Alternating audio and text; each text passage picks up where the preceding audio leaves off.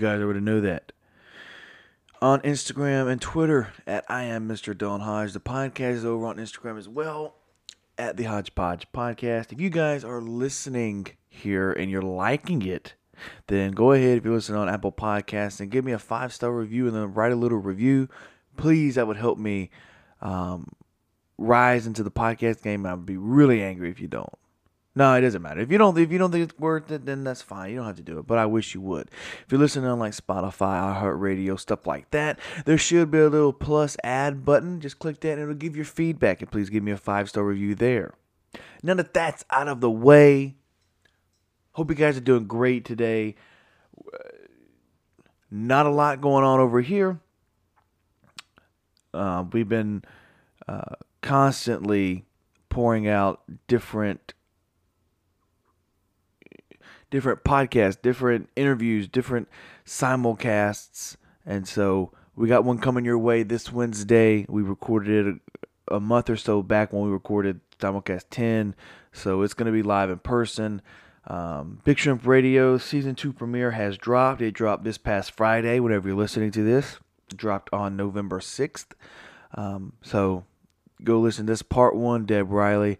Um, pretty good episode. Part two is coming um, this coming Friday, uh, whenever you're listening to this. So it's already out. But without further ado, let's go over right now to the introduction to today's guest, and we're going to get this podcast started. Yo, yo, this is X Chase Money, and you are listening to the Hodgepodge Podcast. All right, on the podcast today, we've got Kent Blazy. Kent Blazy is a Nashville singer and songwriter. His new album, Authentic, is available right now. It came out September 22nd, so go get that. He has written a bunch of songs, a lot for one of his best friends, Garth Brooks, and he's written uh, Ain't Going Down Till the Sun Goes Up, The Storm, It's Midnight Cinderella, Cowboys and Angels, She's Gonna Make It, For a Minute There, Beer Runs, Honky Tonk Somewhere, Baby Let's Lay Down and Dance, Sugar Cane, If Tomorrow Never Comes, and a lot more for Garth Brooks. Just, just that's just not even a fingerprint for. He's also wrote for other artists that included That's What I Get for Loving You from Diamond Rio, Can't Get Enough from Patty Loveless, and Getting You Home from Chris Young. We're talking about him finding Garth Brooks at a young age and and and and and and, and it was asked to write for Garth Brooks in the late 80s and that's when they came up with if tomorrow never comes and then like they say the rest is history. So we're talking about him continuing the friendship with garth brooks and how he continues and how garth brooks is as a person and how he writes. He's also um, chatting up about his love for electric guitars and we have a good conversation right at the end about just guitars and how they fascinate him so much and i try to ask intimate questions that I know the audience would like to know about guitars and and uh, we talk about getting you home from Chris Young, writing that song, and we talk about really just songwriting in general and how songwriting has changed in the past 40 years that he's been writing songs. And so it's a great chat today. So go get authentic right now from my buddy, my guest today, Mr. Kent Blazy, the newest member to the 2020 Nashville Songwriters Hall of Fame. This was just an, he told me he had a, um, um, um, well, this was a big secret, I guess he was holding, or until it was announced. I don't know. Um, but it just got announced probably last week. And so that's kind of cool. So give it up for the newest member into the Songwriters Hall of Fame, Mr. Kent Blazy. Okay.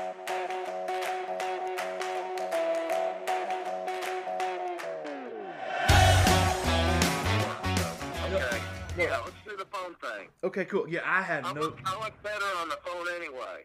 Okay, sure. Okay, cool, man. I, no, I I would help you out through that Skype thing, but I have no clue what you're looking at to even answer that. So, um, but yeah, man, uh, Kent, I appreciate you being on here for me. Um, I, I really do. Um, because I'm nobody here on this podcast, and you're um you're you're somewhat of a of a big known guy around Nashville, so I, I appreciate it. Well, I appreciate you saying that. I don't know if I perceive that, but I'll go with that. So I'm gonna do a little introduction here, real quick, and uh, we'll, we'll, we'll go ahead and start with this podcast. Um, so on right now is Nashville songwriter and artist Kent Blazy. Um, he has had seven number one songs, uh, including "Getting You Home," the Black Dress song from Chris Young, and "If Tomorrow Never Comes," somewhere other than the night. Ain't going down till the sun comes up. It's Midnight Cinderella, and she's gonna make it all from one of the probably the greatest country artist of all time, uh, Garth Brooks. So man, I was looking. It took me like three hours to write down all the songs that you that, that you have written in your lifetime, and I wonder. And we'll go back in time. I wonder what song do you look at right now as I'm glad I wrote that song because if I didn't, I wouldn't have gotten my message through. Do you have a particular song that you think that? Well, I, you know, it would truly have to be if tomorrow never comes, and um, you know, that was the song that I probably asked the universe ever since I write, started writing songs that I would write a song that would touch people's lives and make them be grateful for what they have, and um, you know, just uh, make a communication of a relationship that much closer because of what the song was saying, and that's what I feel like we did on If Tomorrow Never Comes. And, you know, we had thought when we wrote that song that we'd written a really good song and we pitched it around town for probably a year or so. And we pitched Garth around town for a year and they said, well, he's never going to make it with a name like Garth. Mm. And uh, finally he got to play that song one night at the Bluebird. And somebody from Capitol Records who passed on him for the second time that week uh, heard something and told him to come back in, and he got a record deal because of that song. And so that changed his life, my life, and I hope it's changed a lot of other people's lives who've heard the song because we've heard so many amazing comments about how it's touched people, and and that's what you always pray you would write. Yeah, man. And to me, if tomorrow never comes, it's easily my top three favorite um, Garth songs. Uh, uh, just, just period. Just because of the message that comes through, and and and I learned of that song and of Garth because when I when I was growing up, I, I was born in '98, so I'm going to use the early 2000s as, as an example here. When I was growing up in the early 2000s, that is kind of around the time that Garth Brooks kind of parted ways with the music with his music career. So for me, Correct. for me, I didn't really know Garth Brooks as current Garth Brooks. You know, I, I knew of Garth Brooks from my parents. You know, they went to a concert and they said he rose from the piano. It was the greatest uh, concert they'd ever been to, and I knew it from past experiences. And now he's my favorite country artist um, of all time, and and it's just it's amazing how you can have a career like Garth, and when I use, I'm gonna say not kind of. Not, he didn't get tired of doing what he, you know, the music thing. He didn't get tired of, you know, you hear people a lot, you know, I had this big stardom here. It just kind of happened so quickly, and I was just kind of, you know, bummed out the whole time. So I'm just gonna stop what I'm doing here and just take a break because I'm I'm wore out from it. You know, obviously it wore him out physically and probably, but I'm I'm talking mentally. You know, it's just one of those that he just keeps coming Right. back and keeps making hits. Well, you know, he just he's one of these people that's really grateful for all that has happened and very grateful for all the fans that have supported him through everything he's been through. And, you know, I don't see that a whole lot with performers, you know. And he, he's never really copped an attitude like uh, some of them tend to do. And he's just kind of the same guy that he was when I met him. And the cool thing is, you know, we're still friends. We still write uh, still talk to each other 30 years later, and that's very unusual in Nashville. Right.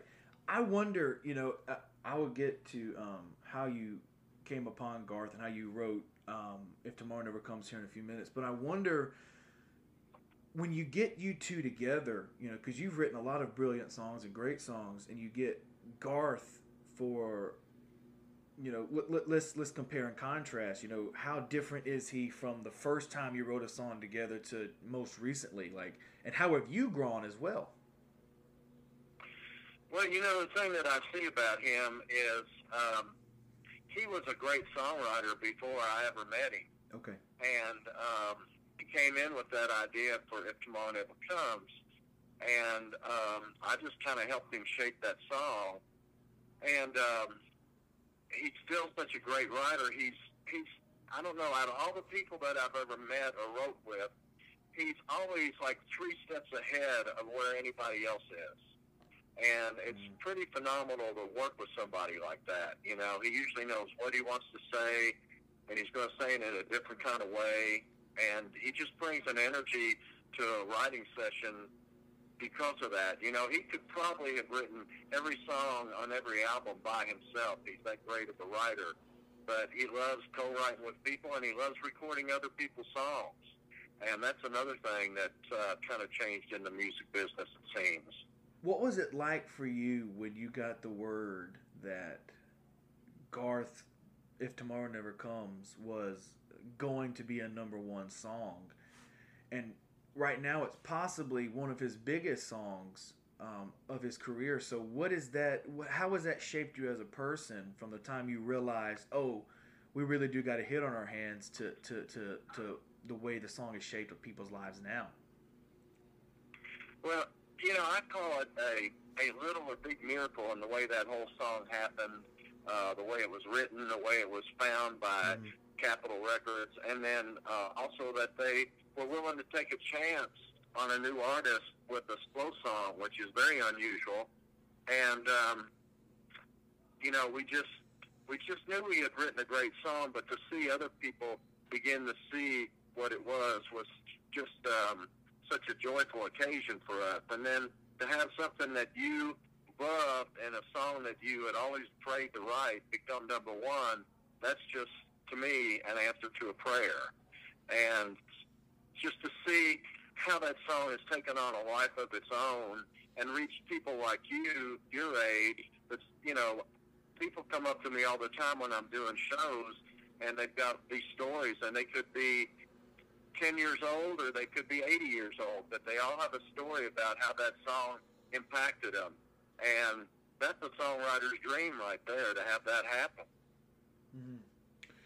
Now I, I'm curious about you know you when you open up your own home recording studio, it kind of offered you like an option, or I- I should say, for your demos, and you you, you know you're shipping demos out to these different places. So, what was the start up of having a home studio? Was it always a dream to make music and you'd be your own boss? I guess you could kind of word it. Yeah, it was truly both of those two things.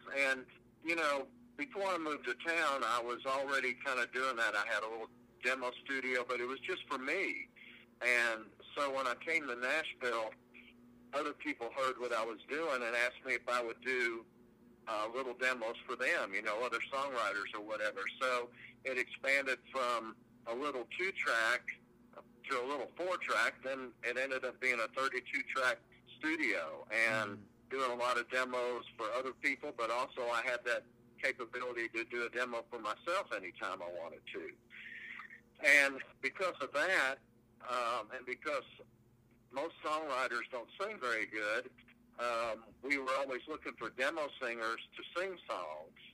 And at the time, my stable of singers were like Faith Hill and Martina McBride and Joe Diffie and Billy Dean, Trisha Yearwood, and none of those people could get record deals, so they were singing demos.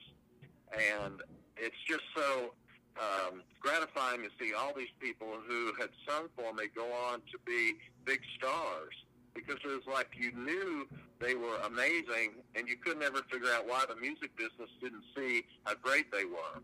But then over time, they all got acknowledged for how amazing they are. Yeah, and so quickly for people that don't know what a demo singer is, so I'm going to use this. Kent would write a song, and then he would then hire someone to come in and sing that song. That way, they can pitch that song to other artists. That that's that's kind of Yeah, correct, right? Yeah, and what you want to do is have the best possible singer put the best possible light on your song. And so if you're a regular songwriter who doesn't really sing all that good, you find somebody really good like Joe Diffie or Garth Brooks or Trisha Yearwood to take your song and make it really sound great. And um, that's kind of how it worked in Nashville, Tennessee. Mm. So you grew up in Lexington, Kentucky, um, which then you were musically inspired by Roger McGuinn. Uh, right.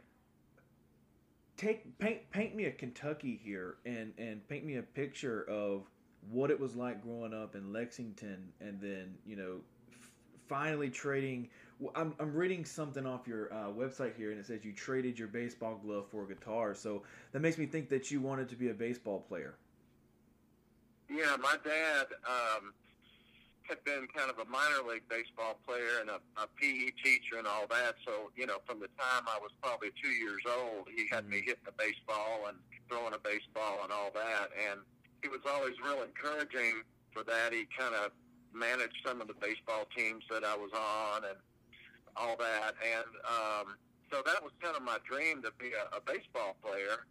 And um, then electric guitar got in the way, you know. And uh, the cool thing about that was my dad, who was the coach of the team, or I guess assistant coach of the team I was playing on at the time I turned in my uniform, he was he was cool looking. You know, I think he was right. disappointed, but he never really gave any any flack for it. He just kind of said, "Well, do what you want to do, and and uh, go where you need to go." And so that was, you know, that's very unusual for parents when when the kid totally changes course from what he was doing. But uh, you know, that was the blessing of my dad. He was always so uh, inspiring to me about go do what you love, and uh, you know, don't do like I did. So. Uh, that always helps a musician when you have a, a parent that supports what you do. Because I had some people where, like, we had one drummer in the band where we'd have to sneak his drums out uh, for go playing a gig because his parents didn't want him to play. Mm. Yeah.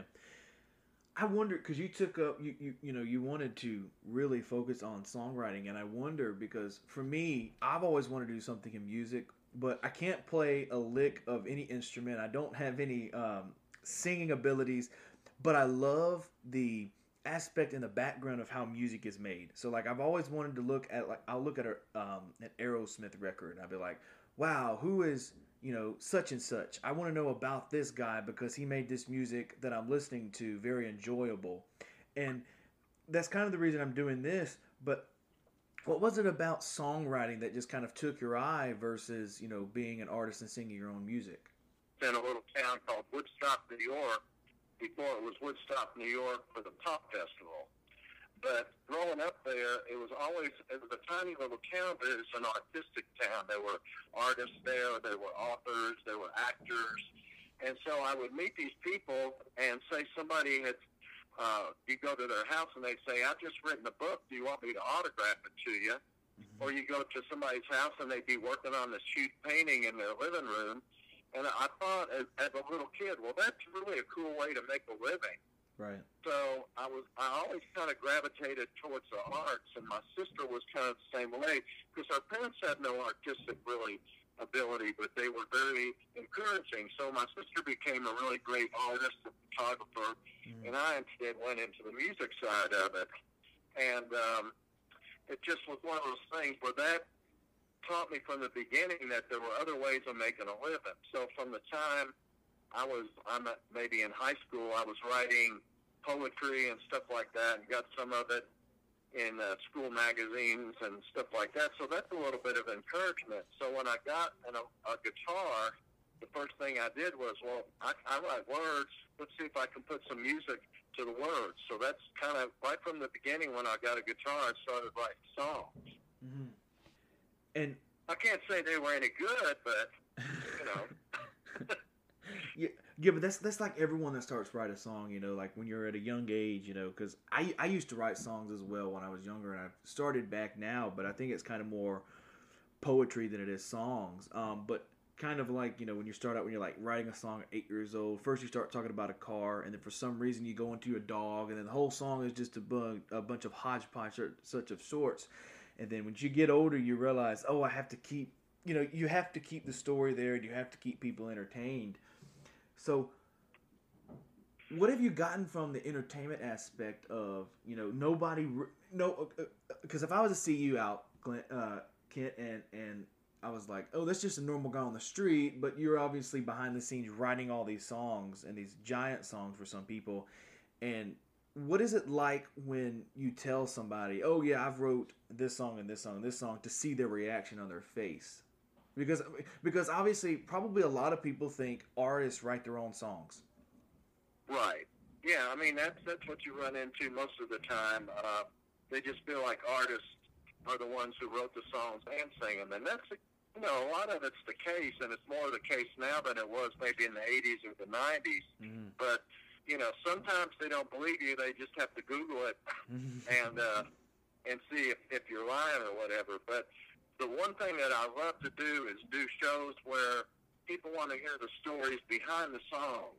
And Right. then they're really amazed because to me, every song that gets recorded and every song that becomes a hit has some magic to it to have something happen. And so I've got some great stories on every song that I've written Mhm. that has been recorded, you know, and people love hearing that because it's behind the scenes thing that you never hear any other place.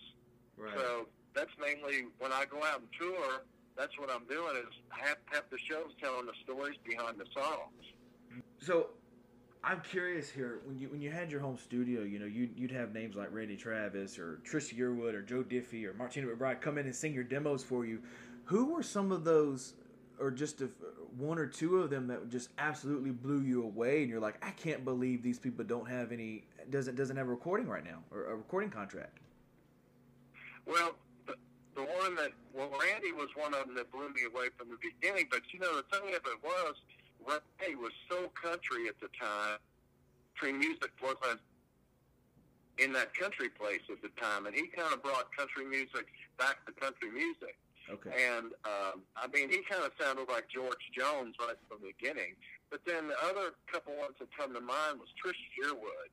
You know, I met her when she was uh, going to Belmont College in Nashville, and back then she really sounded a lot like Wynonna Judd, but she was just an amazing natural singer. Mhm. And then, um, you know, Garth was like that too. And then the other one that I really remember was when Garth got popular, I needed to find another singer to take his place, and so I found Joe Diffie. And I remember the first time I had him in the studio with me, and I had my headphones on, and he started singing, and I was like, "Oh my God, what a voice!" Because I really didn't know what he sounded like. Somebody had just recommended him, and so I, I had called him up, and just to hear his voice coming through those headphones is something that I'll always remember. Yeah, and, and it's interesting to me because back in the day, you know, back in the early '90s or so, you had like Randy Travis and and Joe Diffie, and they had remarkable sounds. Like you knew who they were once they come through the through, through the radio speakers. You know, you had like Randy Travis. He has that "I'm gonna love you" that that type that type of sound in his voice, and you knew. Okay, that's Randy Travis. Otherwise, now you're kind of like, well, who is this new guy that's coming on the radio? You know, and I wonder, how do you transition from writing from the 80s and 90s and probably the 70s to now this new age of different sounding type of country how, do you how do you how did you kind of transfer from from doing the traditional sounding country to the now what they're categorizing as bro country Yeah, it's really interesting, and I'm glad you brought it up Mhm. instead of me. But um, I really miss being able to to know who these voices are on the radio because a lot of them just all sound alike to me. yeah and um, you know they all kind of got that Georgia Southern thing going on, and they're all kind of singing the same kind of um, songs about you know getting in the truck and going to the bonfire and all that kind of stuff. And Mhm. so, you know, I just really miss those voices that when they came on, like Trisha or Joe Diffie or like you said, Randy Travis, you knew who they were, and um, it just brought a depth to me to the music that um, is kind of missing these days. yeah Personality, I guess that would be the word. And uh, I would love to hear some singers come back where they really bring that personality to the songs they're singing. hmm We'll get back to your uh, personal life here in a few in a in a in a, in a few minutes, but I want to go over some of your songs here that you've written and try to get a little uh, pat down on how those came about. Um, so the one that comes to my mind first, uh, obviously, uh, uh, if tomorrow never comes, but would have to be "Ain't Going Down Till the Sun Comes Up." And I wonder when you were writing, you wrote that with uh, Garth and, and, and Kim Williams, um, which Kim Kim Williams has been part of a lot of the writing process I, have I've researched and saw. Um, so when you're writing "Ain't Going Down Till the Sun Comes Up," that's kind of like a fast worded song, and so I wonder whose idea was it to to make it that fast up? Like six o'clock on Friday evening mama doesn't know she's leaving? You know that that type of thing. Was it just kind of like hey, a... you're pretty good at that. Appreciate that man. I told you I've listened to Garth my whole life man. Well you know um, Garth he's he's an amazing guy. He kind of like nobody I've seen before he kind of sees the future and aims for the future okay and so he called me up and he said, I want to write a song with machine gun lyrics. And he wanted me to call Kim Williams. So we got together and he said, okay, guys, I want to write a song with machine gun lyrics that tells a story. And then the other thing that inspires you, he says, if we get this right, it'll be the first single off my new record. So, of course, you know, you're working as hard as you can. So what I remember was we went out and we sat on the back porch and we wrote machine gun lyrics all day and just laughed and had fun because it was always such a great time with Kim and Garth together. And um, and at the end of the day, we had this song with machine gun lyrics, and um, Garth wanted to go into my little studio and do a little demo of it so he could play it for his producer because he really hoped that it would be the first single off the record. So we went into the studio, and um, he wanted a drum machine on it, and so I started a little drum machine, and while it was going, Kim and Garth were standing behind me, and I heard one of them go, "Oh my God!" and I turned around, and there were termites coming out of the floor and the ceiling, mm-hmm. and I think the drum machine pissed them off or whatever. But Garth uh, sang and I played guitar and we had a little drum machine going. And right from writing the song to going in and demo it, he sang it where you could almost think it's the record. The demo that he did on it really? is phenomenal. It's just just the th- just me and him and a drum machine. But um, he took it down to his producer, and they ended up cutting it the next week. So it was probably the fastest song that I've ever had from being written to being recorded to being a hit. So I wonder is when you're writing machine gun lyrics, is it now that you've done it once, is is it harder to after you write that to go into a studio, you know, the next couple of days and, and like, okay, we're gonna write a slow ballad, hit you in the heart type of song. Is it is it kind of hard to do that or can you kind of balance the two? Well, you kind of balance the two and you just kind of got to take that where the artist wants to go. That's the, the big thing. But you know, I grew up listening to so much different kinds of music that I love all kinds. I love ballads. I love uh, machine gun lyrics. Um, whatever it's going to take. So yeah, it's like every day when you go in to write, you just never know what's going to show up, or mm. you know what kind of song you're going to write, what kind of tempo you're going to have. So you just kind of go with the flow with it. You know, you don't go, well, I wrote that, so I, I don't know if I can write this other thing today or whatever. You just kind of go, okay, what's going to show up today? And that's the magic of it.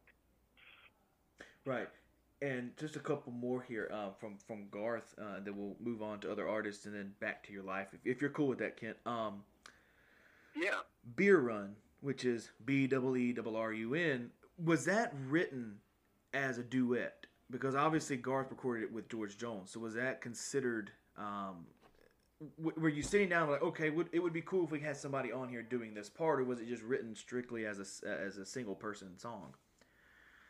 No you know i think once again it was garth seeing what he could create mm. in the future. And so when we were writing that i think he was really kind of aiming for one of those old george jones kind of songs like the race is on or something like that you know? And so when we got it done he said man, I'm going to see if I can get George Jones on this song. And of course, Tim and I were like, well, that's amazing. Let's go with that. And uh, sure enough, he ended up getting George to do it. And, you know, it was one of those things where you always wish you had a George Jones cut, and so all of a sudden you've got one thanks to Garth. Hmm. You know, you wrote you wrote a couple of Garth Brooks songs that went number one, and one of them that I think is is lost on the people is it's Midnight Cinderella from the Fresh Horses album. I think that was such just a, Right. such a in your face type of Garth Brooks song. That why do you think that that's not one of his most notable songs? Like, even though it went number one, you know, why in your mind do you think you know that was kind of a, a myth? Like, Well- not not really, and I don't mean it in a rude way, but kind of like a miss compared to the other songs, you know. Well, I think what it was for that song, it was just a fun song. Mm. and you know it didn't have any depth to it like a lot of Garth things. That it didn't really stand out as far as machine gun lyrics or whatever.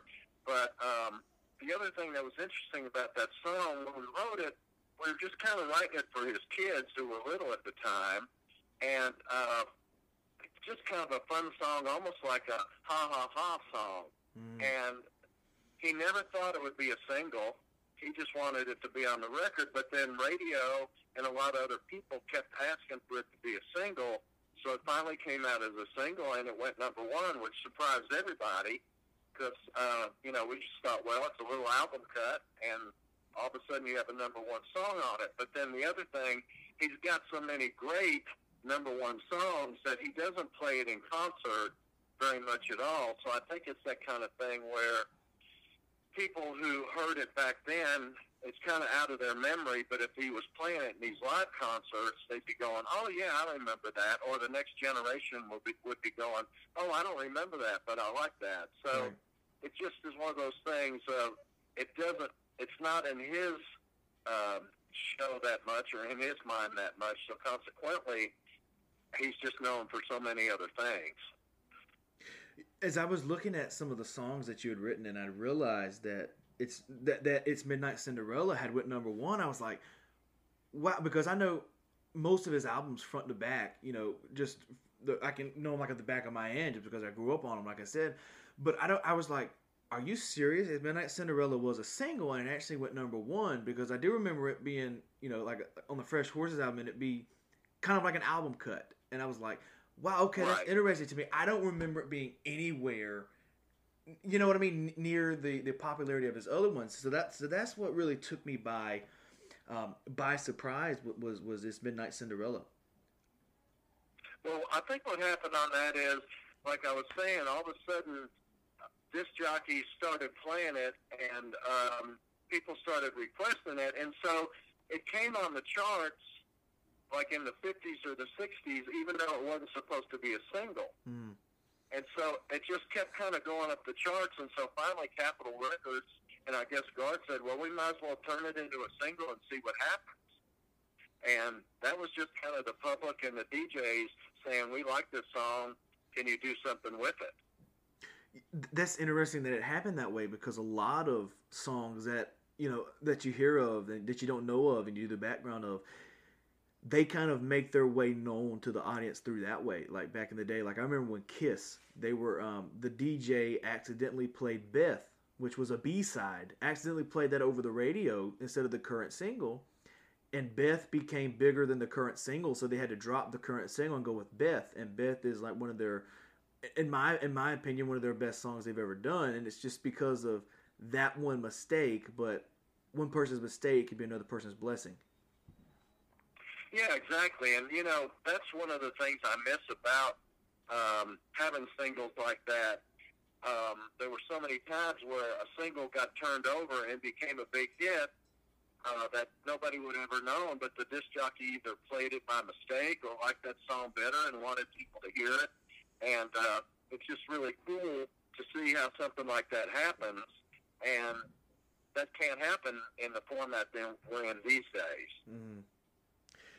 And I wonder here, and if I get too personal, man, just just cut me off. But I wonder, just as a curious person, a fan of music, obviously, if Tomorrow Never Comes would probably be the biggest Garth song you've written uh, with Garth.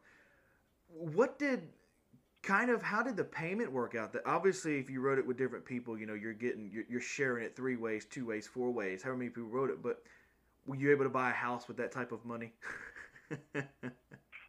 Well, you know, you can't really buy a house with that kind of money, but you can put a down payment on it. okay. And back then, you know, music uh, actually paid way more than it does now. And, um, you know, I don't know if you can even have a down payment on a house anymore with a, a number one record. You know, it's kind of Mhm. gotten so crazy. But back in the 90s, what was so great, and Garth was a big um, person that changed this, was you could just have a a song on an album and it would go platinum. And you know, if there were three writers on it, you were going to make like maybe between sixteen and twenty thousand dollars just for having a song on a record. So if you had three songs on a record, like Kim and I did on a couple Clay Walker records, you know that's a pretty good chunk of change in a year just for writing album cuts. But now that we don't have CDs, you can't get album cuts, and now it's where most people, even if you put out a record, kids especially just order what was the hit, and they don't really care about the rest of the record. So it's a totally different world than it was back, you know, 20 years ago. Yeah, I was going to hit on that a little uh, a little later, but but we're here now. So, uh, you know, with with Garth selling you know tens and millions and hundreds of millions of albums, just having a cut on an album, you know, could probably pretty much set you for life. You know what I mean? To to certain people, because certain people have different living uh, capabilities. But it's just it's amazing now that you know you can sell uh, like diamond it, it'll go diamond edition which is selling so many hundreds of millions of albums or 10 million but, it, the point i'm trying to make is now you're lucky if you sell 100000 albums or even a thousand albums Right, exactly. And- And, you know, it's one of those things where um, you can have a number one single like uh, they did on that song All About the Bass, which was Nashville Writers, and it got like, I don't know, 12, uh, what was it, 420 million spins on Spotify, and the songwriters made $4,000. Where Yeah. back in the 90s, if you had, like I said, a song on a record, you know, you could make probably between, depending on how much publishing you had, but if it was two writers, you could maybe make twenty-five or thirty thousand dollars just off an album cut. So that's the big change of things, and because of that, we're losing so many songwriters who can't make a living anymore. That uh, you know, some of them were big songwriters back then, and some of them are trying to make a living now. But it's just a, a totally different world than what it was twenty years ago. I want to get your take on this because I often think about this sometimes, and it's like we're gonna use Billy Dean for example because I think he was known back in the '90s, but you bring him up today, and nobody knows really who he is if you're talking to you know my type of generation, unless you're a big music nerd like myself. Why do you think?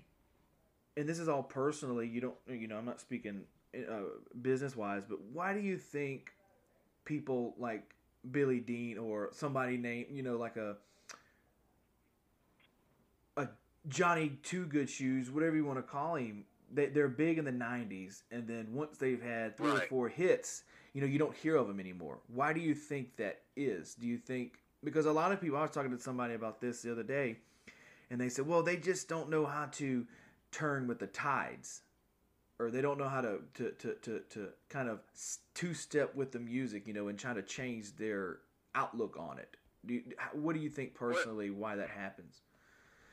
Well, you know, I would say that every story, every person has a different story on what that was to them. Um, you know, Billy and I, uh, he was he was my main demo singer for a long time, and we played in the band together, and we actually are still friends. And he helped me do an Alive Hospice benefit last year, and I'm going to help him do one in Florida this year. But I think with Billy, um, and this may be totally off base, but my take on it was, you know, once you become a recording artist, your life isn't your life anymore. Mhm. And some people sign on for that and know that that's the case. Like when I was walk, working with Clay Walker one day, he was showing me his calendar and he said, I know where I have to be every day for the next three years Mm. and that just that blew my mind. And so Billy to me, he was kind of one of these guys. He came from Florida, and you know, he kind of had the Jimmy Buffett mentality. And as great a singer and whatever he was, I think he just thought, I'm just kind of giving my whole life away. I don't know if it's worth it or not to to be doing it like that.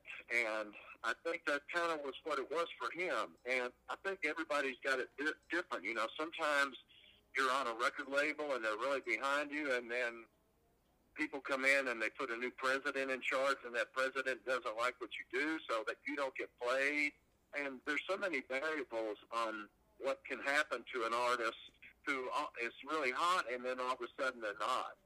And some of it is maybe they don't want to change with the times, but usually there's something else that's changing in the music business with their record label or their management or whatever, where they just go, you know, this isn't this isn't what I thought I was going to be. Right. And you, you bring something else up that's very interesting to me. You know, back in the 70s and 80s with rock and roll music, and I imagine country music as well, it's it's it's it's one of those things like you could release an album. Like I remember Aerosmith, they released you know a couple of albums, and they did not have a number one hit. That They're lucky if they even got a top twenty five hit, and the the the the the, the company or the they kept pushing them out, pushing them out, pushing them out, and it's like now you're lucky if you don't get one one hit off an album. You're lucky if you get re-signed. You know, and that and that's what's Well, yeah. that's what's shocking to me and amazing to me at the same time. Yeah, to me, um, you know, I would say Kenny Chesney was really the last artist that I saw that a record label truly hung in there with until he became a big artist. Right. And um, you know, he really struggled for a while. He lost one record deal, and then he got signed to RCA. That was how happened. But somebody believed in him, and he's such a hard worker that they just kept plugging ahead. And these days, I don't think you would get that much of a chance to do that. If you if they put out these days, they hardly even cut a whole record on somebody. They'll cut like an EP, and they'll put a couple singles out, and if nothing happens, then you're gone. Mm. And so it's it's a whole different world of you know you better make it really quick or the next person's coming along. And there's something to be lost in that because you know what if Kenny Chesney had never happened and all these great songs that he's done that changed people's lives or whatever, uh, probably nobody would have ever heard of. So that's what I feel like is missing is nurturing these young kids and and helping them to develop where they'll have a long career. A lot of times now I see them forcing these kids to do what they, they want them to do, and the kids aren't really happy with it. And so after one or two records, they're kind of burned out, and then they get dropped. And so it's kind of a, sometimes it's a mutual thing. Well, I don't want to be on this record label anymore. They're not helping me. And the record label's going, well, they're not selling, so we don't want them anymore. And it just becomes a really weird thing where nobody really gets to develop the talent they truly are. Mm-hmm. Getting You Home, the Black Dress song from Chris Young. Um, you wrote that with Chris Young. What, what what was that writing process going into that? Because obviously he was he was a um, he had released one album before, but th- th- he was kind of a still a newer artist the time this song came about. Well, how that came about was um, I was working with a young artist at the time that I still work with. His name's Cory Batten. And Cory wrote She Wouldn't Be Gone for Blake Shelton, and just he's a great performer, singer. But I was pitching him down at RCA Records one day to try to get him a record deal. And I knew the it wasn't going good because the woman that I was pitching him to was listening to the worst hundred hurricanes in the last hundred years on the Weather Channel at the same time. Oh, And uh, so when we got up to leave, uh, we were walking out the door, and another A&R person came up and said to me, hey, I've got this young artist named Chris Young that I want you to write with, and he's had three singles out, and they haven't done anything. If nothing happens, we're going to drop him. So I said, well, fine, I'll write with him. And so Cory was standing right there, and I said, well, can Cory come? And they said, well, we don't care as long as you write with Chris. So um, we got together with Chris, and um, you know it's very hard anymore to just get in a room with an artist. Yeah. But um, so here we were. We we knew we were with Chris, and we also knew that if we didn't come up with something for Chris, he was going to lose his record deal. So, you know, we were under a lot of pressure, and it was one of those days where nobody liked anybody else's ideas, and that's kind of the worst situation you can have in a writing appointment, especially when you're writing with a, a new writer or a new artist that you never worked with before. So we were kind of stuck, and um, Cory is what I call a spewer, where you'll be working on a song, and he'll be in another room working on another song. And so one day he had his head in my refrigerator, and I heard him sing, all I can think about is getting you home. And I said, Cory, what is that? He said, I don't know. I just made it up. So I had him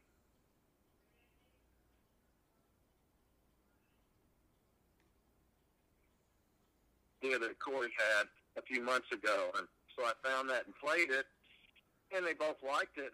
So that's how that song came about because somebody had his head stuck in the refrigerator.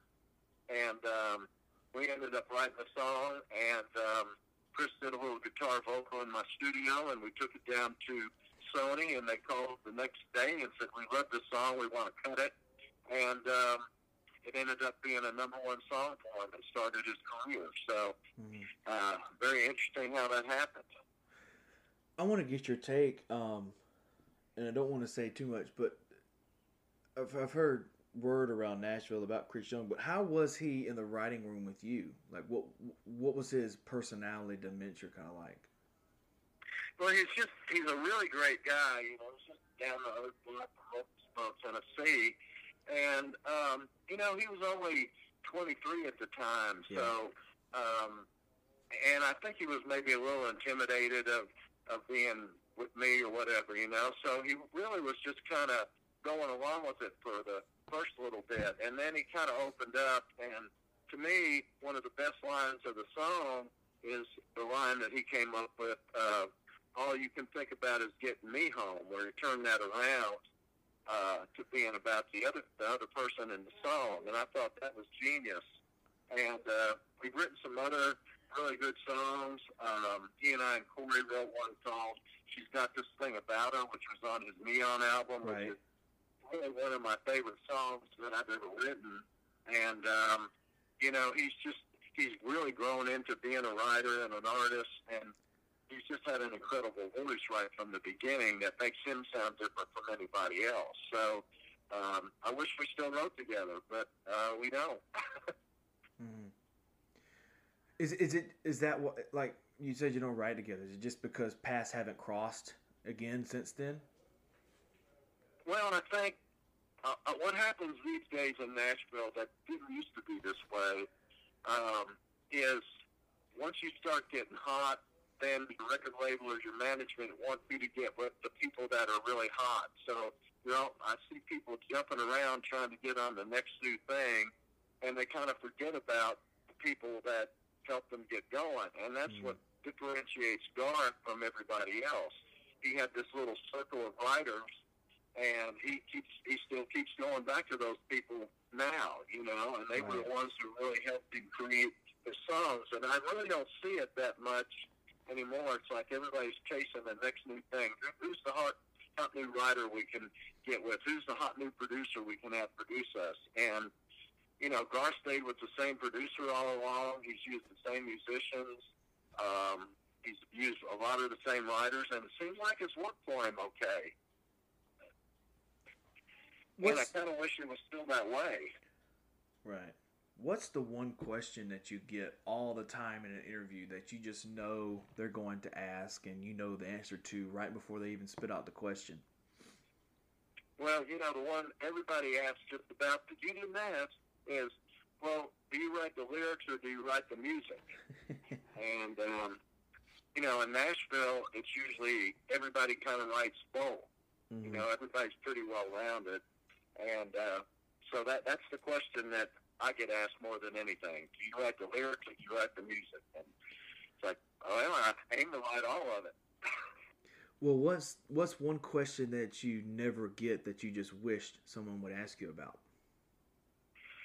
Wow, that's a good one. Um, You know, I, I think I have to say, after all the interviews I've ever done, nobody's asked me something like that before. So that's a good question that I don't have an answer to.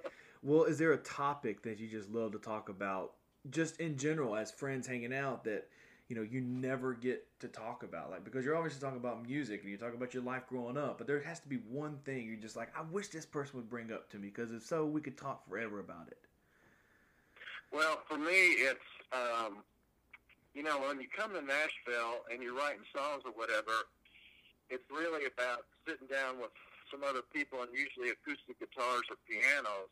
But my true love is loud electric guitars, mm-hmm. and so um, you know any chance I get a chance to talk about people about electric guitars and amplifiers.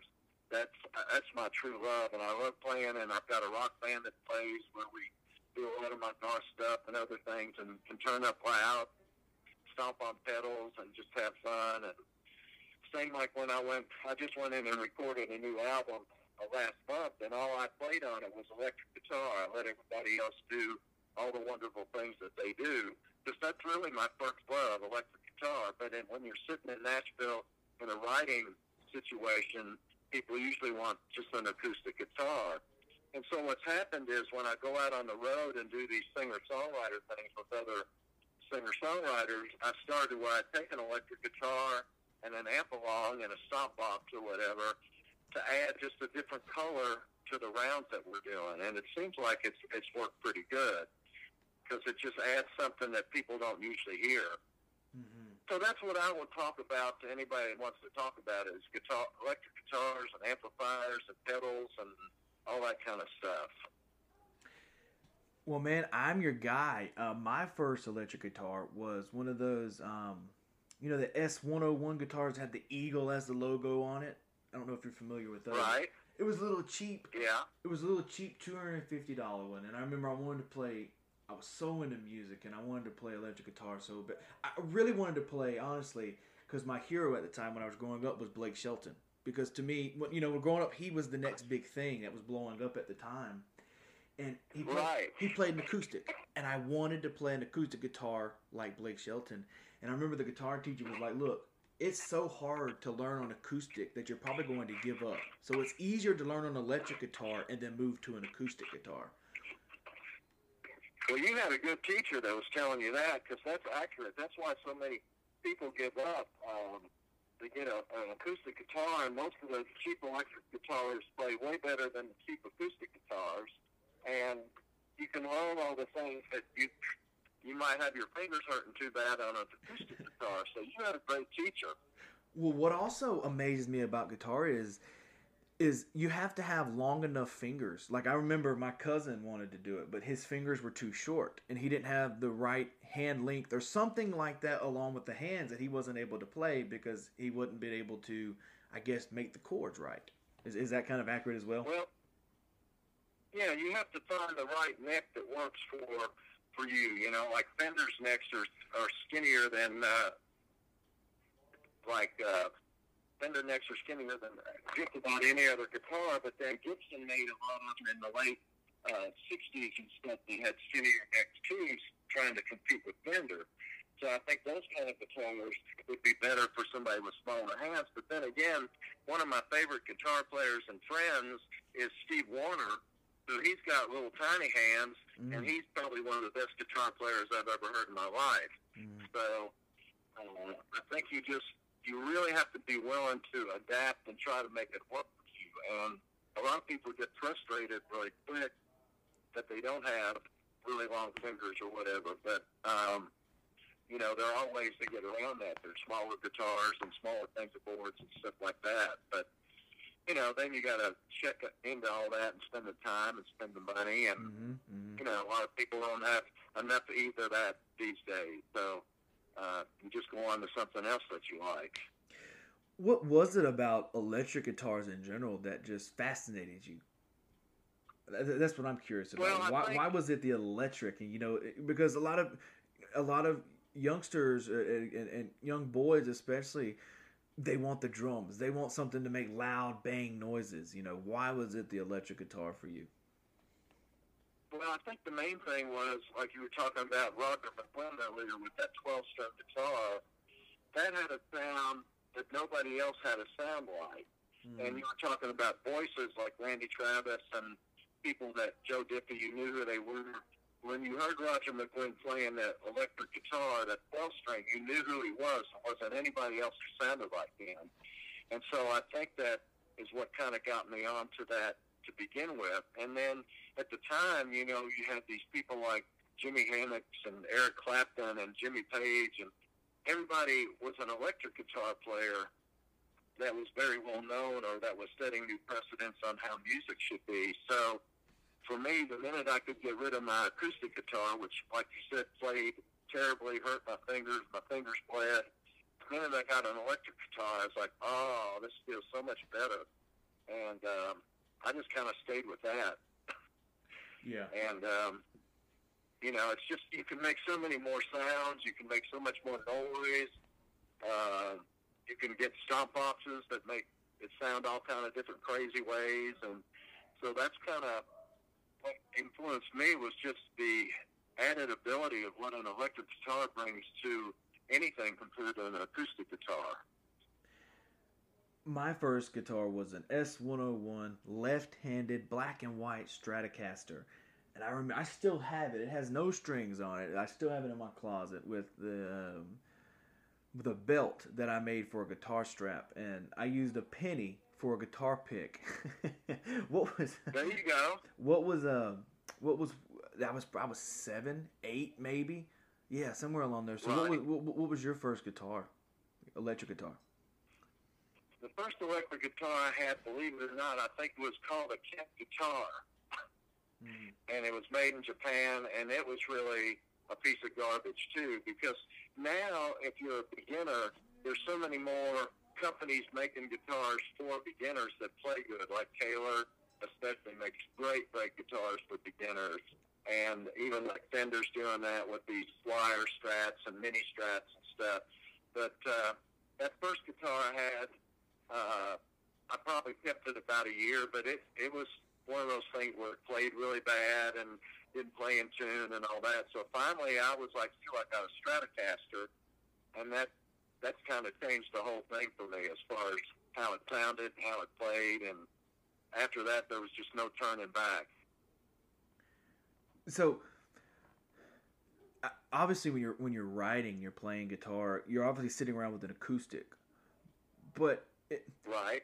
now when you're thinking of an electric guitar, you're thinking you have to have an amplifier. Now, do you ever just sit around Right. without an amp and play electric guitar? Because obviously, if you ever do that, they kind of sound like crap. You know, it's just they don't they don't Right. have that hollow, you know, that hollow wood sound that acoustic does.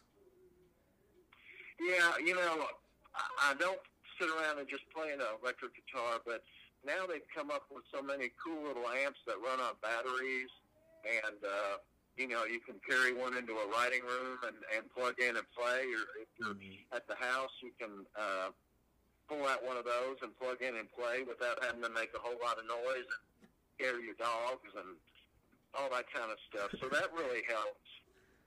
But yeah, I just love stomp boxes and all that stuff. So if I'm bringing out an electric guitar, I'm going to have a, a stomp box at least with me and, and an amplifier that I can get cranked up a little bit. And um, but the ones that are so small these days that run on batteries, they sound pretty good, you know, for Mhm. just being able to take them into a writing room and and bring a little different energy, a little different sound to a, a writing appointment than what two acoustic guitars would do. hmm Well, man, look, as we wind down here, I don't know how much time you have left, but I'm going to be uh, very responsible here for your time. Uh, you have a new album coming out uh, September 22nd. It's called Authentic. So tell me about this album. Is this the one you just mentioned that you recorded last month? Yeah, exactly. And um, So it's coming out this it quick. amazing.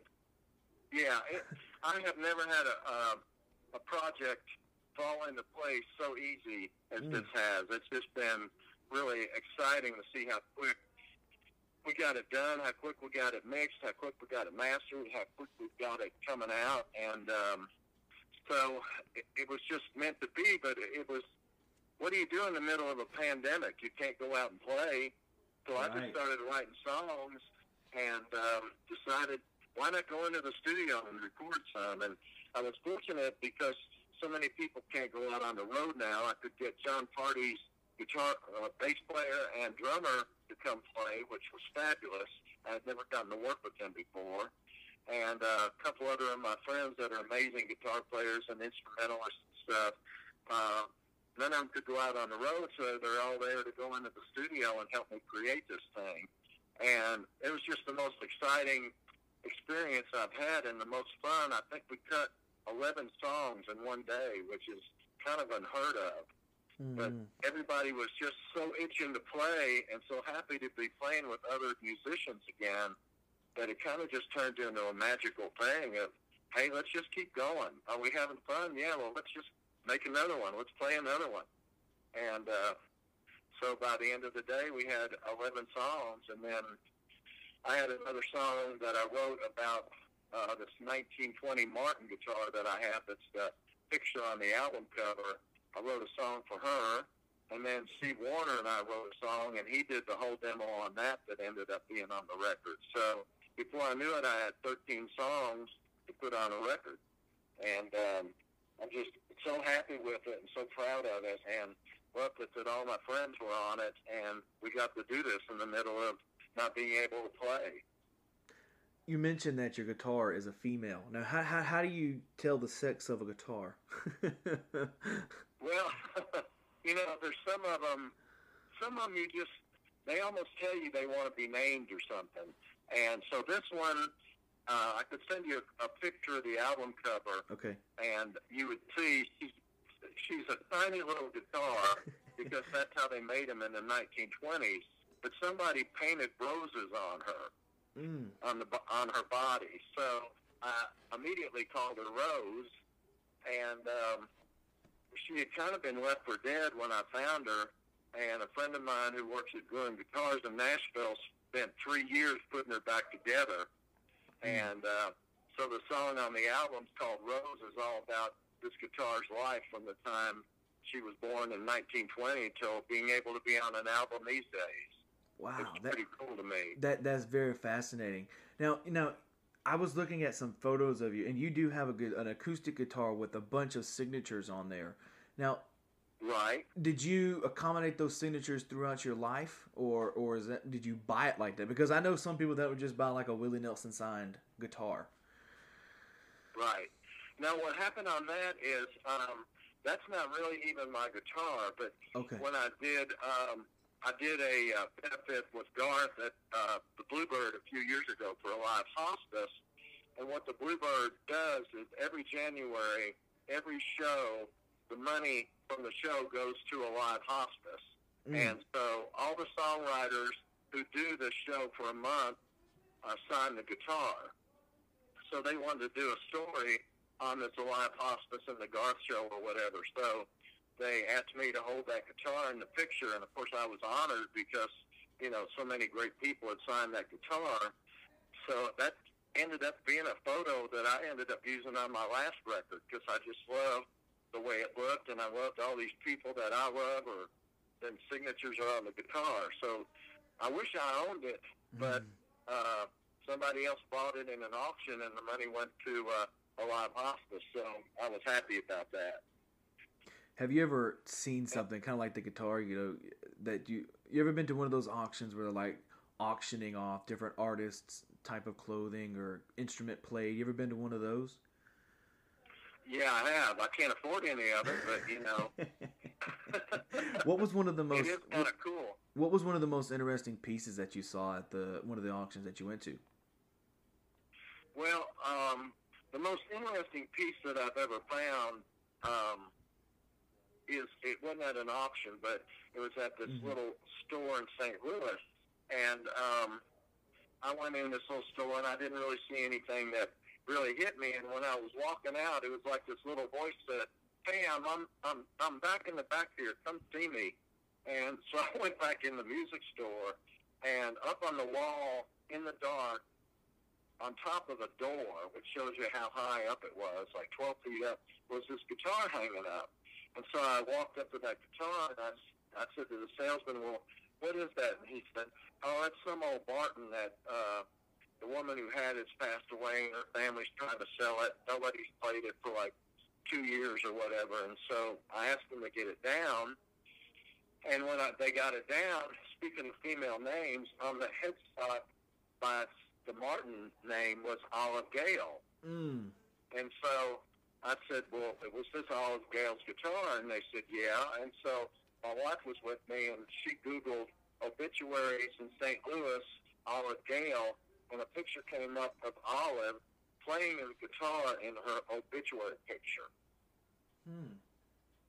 So I had to get that guitar. You know, it's like it, it kind of spoken to me. So I got it home, and once again, it needed a whole lot of work. So my same guy, he worked on it for like four months, and uh, he finally got it done. And you know, most women play guitar very easily. You know, they Mhm, don't beat mhm. them up. Mhm. And he said she just beat the you know what out of this guitar. And uh, so I got it home, and uh, all these songs started coming out of this guitar. And the first one I wrote was called Old Guitar, which you think, oh, everybody's written that title. But then I started thinking, it's the same initials as Olive Gale, Old oh, Guitar Oh, and wow. Olive Gale, OG. And so all these songs started coming out of her. And so I wrote this whole album called New Songs from Old Guitars. And so when I would go around and do album release parties, I would take this picture of Olive Gale holding the guitar and tell the story behind this guitar. So actually, Olive Gale was living again, and the guitar was living again. So I Mhm. just thought that was like the coolest thing, and uh, it's a magical thing you can't explain. Uh, wanted to be brought back to life. One last question for you. Now, do you trust people that now? If people, if you see like a musician and they have a beat up old guitar that they use all the time, do you trust that person Right. more than the person that takes care of their guitar? Because wh- which which one is better? Having an old beat up guitar that you know they've used and they've, you know, they used and, and they've trusted it like a kid and they've carried it everywhere, or somebody that brings out you know a spotless guitar that they said they've had for you know two two three four five years and it- it's not a nick on it. Right. You know, um, these days there's so many old guitars and vintage guitars. You never know.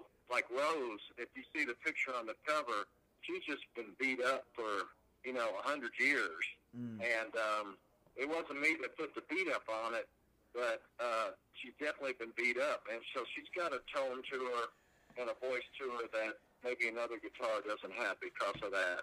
And uh, so, but I wouldn't take her out on the road or anything like that because she's still pretty fragile.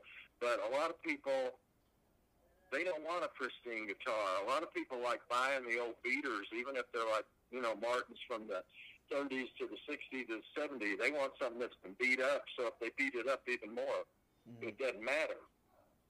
But then other people, you know, they can have. There's people that I know that have a guitar that's 30 or 40 years old that they've had from the time they were kids that they keep in pristine shape too because it means that much to them. So it just varies, you know. It, it, there's like everyone has its own little story to it, and some people take really good care of them, and some people don't really care. But uh, it's just whatever you feel comfortable with, you know. I mean, if you've got a, a pretty valuable guitar, even if it's old and beat up, you really have to take care of it because it's like a living, breathing thing. It's wood, and humidity changes it, and temperature changes it, so it's always got to have a little something tweaking it up. And um, you know, you have to be willing to do that, or your guitar's kind of going to fall apart over time. Mhm. So that's basically what I tell people: is just take care of your guitar, and it'll take care of you, and never make it sleep anywhere you wouldn't sleep. Well, look, you can follow Kent Blazy on Instagram at Kent Blazy. Um, his new album, Authentic, is available everywhere September 22nd. So if you're listening to this, uh, once this comes out, it's available right now. Um, but Clint, I thank you for doing this for me, brother. Well, thank you so much, and it'll be on all the platforms because I don't get to look at my Instagram account all that much, but uh, you know it'll be on iTunes and Spotify and Amazon and all that too. But thank you for your time and thank you for your great questions, thanks for asking me a question nobody's ever asked me before. Yeah, man.